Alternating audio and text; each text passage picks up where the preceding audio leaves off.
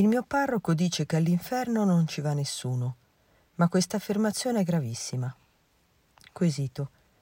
Gentissimo Padre Angelo, lettore assiduo della sua rubrica, desidero trasmetterle alcune affermazioni del mio parroco che mi hanno lasciato perplesso. L'inferno esiste, ma nessun uomo ci va. Che l'uomo sia fatto di anima e corpo è solo una concezione derivante da influssi della filosofia greca, ma non è detto che sia proprio così. Ad esempio, i giudei dividevano in corpo, psiche e spirito, però non ha chiarito di cosa sia effettivamente fatto l'essere umano, mi è parso di aver intuito che non si sa con esattezza, almeno secondo quanto riporta il mio parroco. Risorgeremo con il corpo, ma non si sa perfettamente come sarà, in particolare non è certo del fatto che riconosceremo altre persone.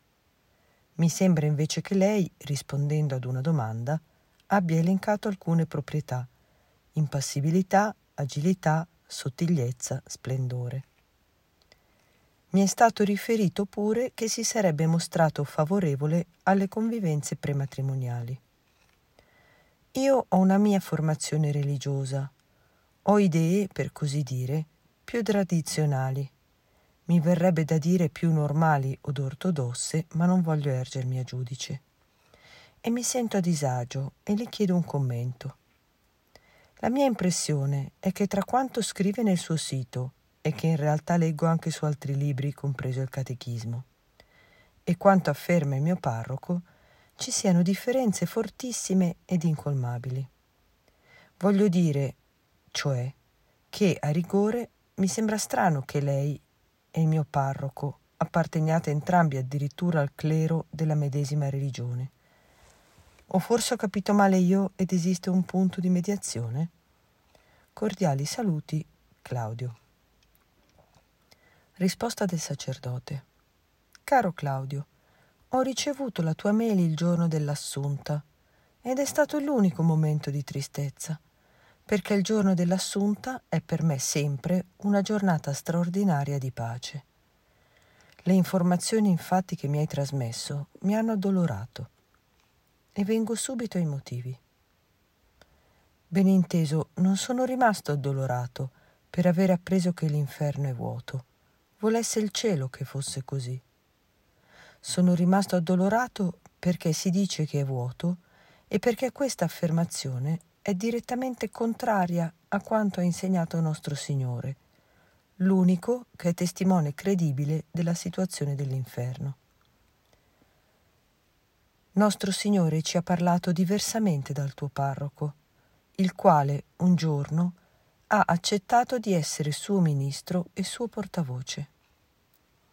Solo per fare un esempio, ti riporto quanto proprio oggi, giorno in cui ti rispondo, martedì della ventesima settimana del tempo ordinario, abbiamo letto nel Vangelo. Gesù allora disse ai suoi discepoli, In verità vi dico, difficilmente un ricco entrerà nel regno dei cieli. Ve lo ripeto, è più facile che un cammello passi per la cruna di un ago che un ricco entri nel regno dei cieli. A queste parole i discepoli rimasero costernati e chiesero, chi si potrà dunque salvare? E Gesù, fissando su di loro lo sguardo, disse, Questo è impossibile agli uomini, ma a Dio tutto è possibile. Confronta Matteo capitolo 19 versetti da 23 a 26. L'affermazione difficilmente un ricco entrerà nel regno dei cieli non sta forse a dire che molti ricchi non entrano nel regno dei cieli? Quando a scuola viene detto in queste condizioni di preparazione è difficile che ci siano dei promossi, non significa che purtroppo vi saranno dei bocciati? Quanto il Signore ha detto subito dopo, è più facile che un cammello passi per la cruna di un ago che un ricco entri nel regno dei cieli, lascia costernati non solo i discepoli del tempo, ma anche noi. Possiamo dire che il Signore si sia ingannato o abbia voluto ingannarci? Ben inteso, il Signore non dice che tutti i ricchi vadano all'inferno, perché alla fine soggiunge che per un dono della sua grazia i ricchi possono distaccare il loro cuore dalle ricchezze, come sarebbe successo per Lazzaro di Betania, che al dire di Sant'Agostino era padrone di un terzo di Gerusalemme. Ma non è successo così per il ricco Epulone di cui parla il Signore nel Vangelo di San Luca. Di lui si legge al capitolo 16, versetti 22 e 23. Morì anche il ricco e fu sepolto. Stando nell'inferno tra i tormenti, a questo punto ti rivolgo una domanda, caro Claudio. Chi è più attendibile, Gesù Cristo o il tuo parroco? Questo è solo uno dei passaggi e neanche il più importante in cui il Signore parla dell'inferno. Ma nel Vangelo di San Luca troviamo un'altra affermazione sulla bocca di Gesù che dovrebbe scuotere tutti. Un tale gli chiese, Signore, sono pochi quelli che si salvano? Rispose, Sforzatevi di entrare per la porta stretta perché molti, vi dico, cercheranno di entrarvi, ma non ci riusciranno.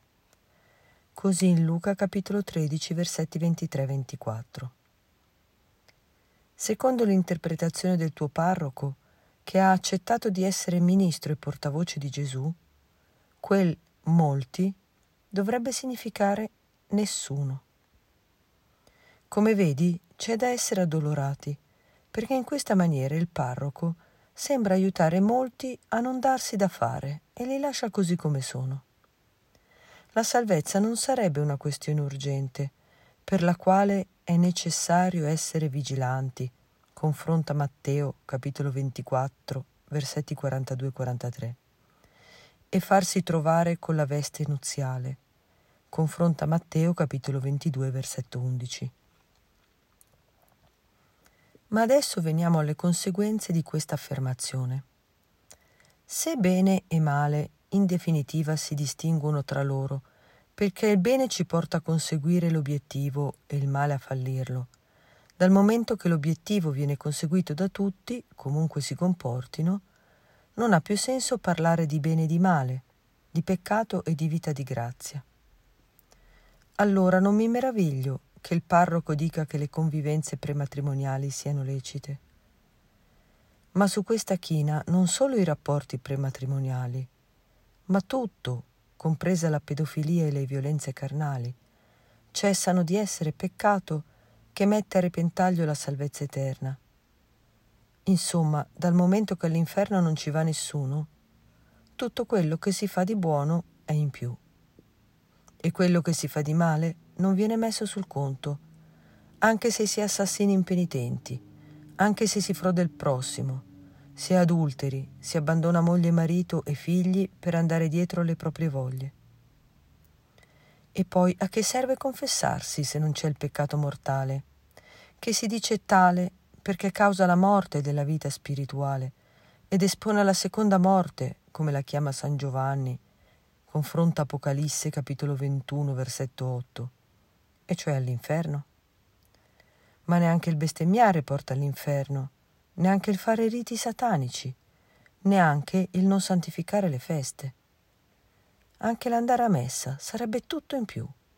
Non ci sarebbe più urgenza di salvarsi.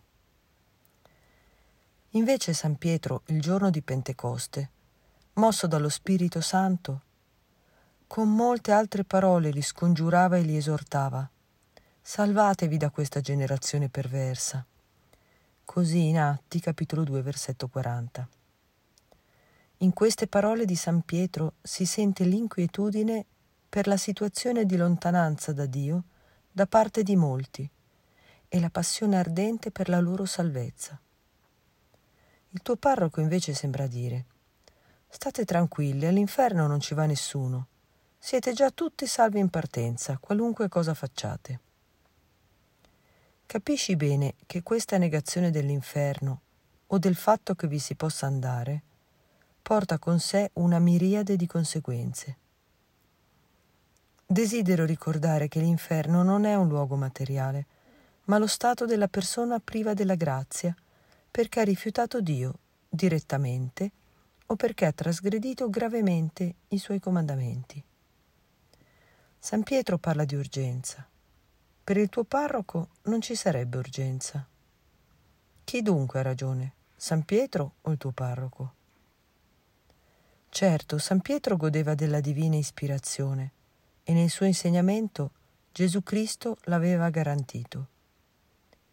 Il tuo parroco in questo caso non è il fedele portavoce di Cristo, di cui pure ha accettato di essere ministro. Mi spiace dirlo, ma qui il tuo parroco sembra essere portavoce di colui che Gesù ha definito menzognero fin dal principio. Confronta Giovanni capitolo 8 versetto 44. Il vescovo è colui che ha il compito di vigilare che i lupi non sbranino il gregge. Un tempo, fino a non molto tempo fa, se un prete avesse parlato come parla il tuo parroco, l'avrebbero subito richiamato e di fronte all'incorreggibilità l'avrebbero rimosso. Oggi forse qualcuno osa dire che vi sono cose più importanti cui pensare. Io credo invece che tutta la ragione d'essere del nostro ministero stia qui, nel portare a salvezza le anime. Non c'è questione più importante di questa, del destino eterno delle persone che ci sono state affidate. Gesù ha detto, qual vantaggio infatti avrà l'uomo se guadagnerà il mondo intero e poi perderà la propria anima? O che cosa l'uomo potrà dare in cambio della propria anima? Così in Matteo capitolo 16 versetto 26. Alle altre domande rispondo prossimamente per non appesantire i nostri visitatori. In ogni caso ti dico semplicemente, rimani fedele a Gesù Cristo e al suo Vangelo. Ricorda al Signore te e anche il tuo parroco, ti benedico, Padre Angelo.